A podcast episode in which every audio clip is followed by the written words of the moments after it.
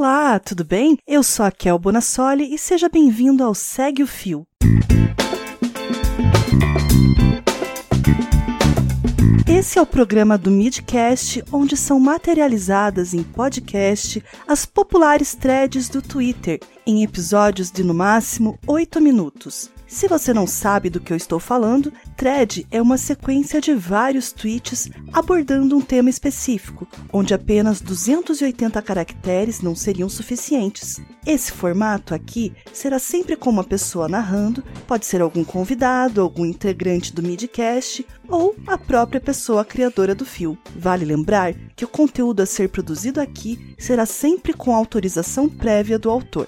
Hoje iremos conferir a thread da Juliana, o arroba cachorra A, com dois R's e seis letras A. Ela foi publicada no dia 17 de maio de 2019 e conta um caso ocorrido com ela na sua cidade e que ajuda a exemplificar a bolha do feminismo. Vem comigo e segue o fio. Quando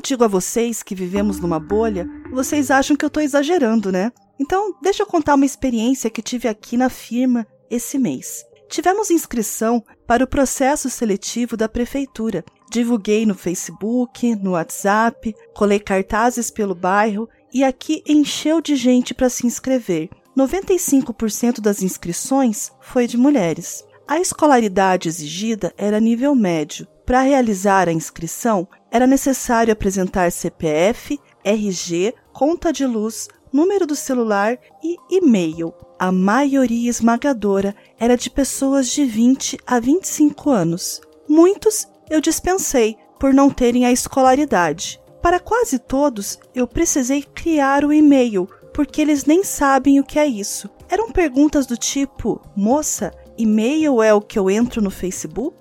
Mas a grande surpresa vem agora. Muitas dessas mulheres não têm identidade, CPF ou carteira de trabalho. Não sabem dizer o nome completo. Não sabem detalhes do nome, tipo se o Souza do nome é com S ou Z. Não sabem informar o endereço ou um telefone. Todas elas ligavam para o marido para perguntar ou perguntavam: ah, eu não posso colocar o número do meu marido no cadastro? Ah, meu marido tem um e-mail. Coloco dele aí. Foi aí que eu comecei meu trabalho de conscientização, pois são meninas mais novas do que eu e que vivem como se fossem as mulheres dos anos 60. Elas engravidaram novas, muitas engravidaram até antes da maioridade e logo se casaram. Largaram a escola, nunca trabalharam e se tiveram um documento um dia, nem lembram, porque quem resolve tudo é o marido. Os maridos sempre têm todos os documentos, inclusive carteira de motorista, mas as mulheres não. Continuei meu trabalho de conscientização explicando para elas que elas não existem sem documentação e que eu estava criando um e-mail para elas, para que pudessem usar dessa vez e sempre que precisassem. Falei que elas são mais do que mães e esposas, que elas precisam ter autonomia na vida, porque se o casamento acabar, elas deixam de existir? Não pode, né? Aí eu pedi segunda via dos documentos, expliquei que é preciso guardar com cuidado e ofereci opções para as que não possuíam um ensino médio. Contei tudo isso para chegar no seguinte ponto: o feminismo atinge essas mulheres? O feminismo conversa com essas mulheres? Não, elas nem sabem o que é isso. Para elas, a vida é casamento, filho e só. Como vou pregar independência para essas mulheres, para essas meninas de 20 anos? É bem mais fácil falar sobre o feminismo para uma mulher que vota, trabalha, viaja e vive a vida. O meu público aqui da firma vive numa realidade paralela. Eu me sinto em outro planeta. Às vezes, as mulheres que trabalham aqui trabalham em limpeza, a famigerada faxina, ou fazendo salgados e doces, aqueles trabalhos típicos de mulher. Eu me sinto mal por elas, porque elas podem mais. Todas podemos, mas elas nem sabem que podem, e esse é o ponto. Eu não estou dizendo que esses trabalhos são inferiores, pelo amor de Deus. Minha mãe e eu já ganhamos muito dinheiro nas faxinas.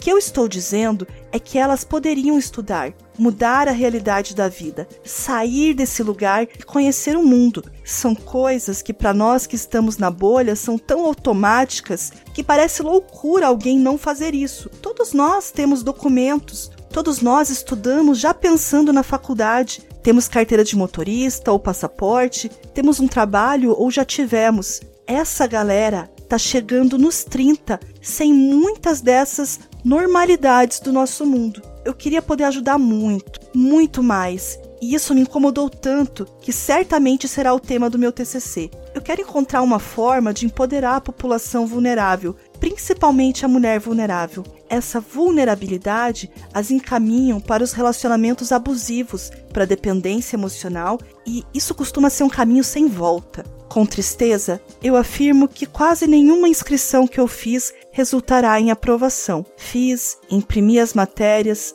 ajudei como pude, mas o corte começa aqui. Sabe a meritocracia? Então, o corte dela já começa na inscrição. Muita gente foi eliminada por nem ter identidade, mas se a pessoa se esforçar, ela ganha o mundo, né? Então tá. Receio não ter conseguido expor o tamanho desse problema e o tamanho do meu incômodo com a situação mas eu nunca me senti tão privilegiada na vida e nunca me senti tão mal por ser privilegiada. O feminismo luta pela nossa liberdade sexual, pela igualdade salarial, pelo poder sobre o nosso corpo. E tá certíssimo, mas tem mulheres adultas que não têm documento, que não sabem se expressar, que não são mais nada além de esposa de alguém. O buraco é muito mais embaixo, gente. Lembrando que eu sou feminista e não quero deslegitimar as lutas do feminismo. Eu só tô dizendo que precisamos alargar a nossa visão de mundo.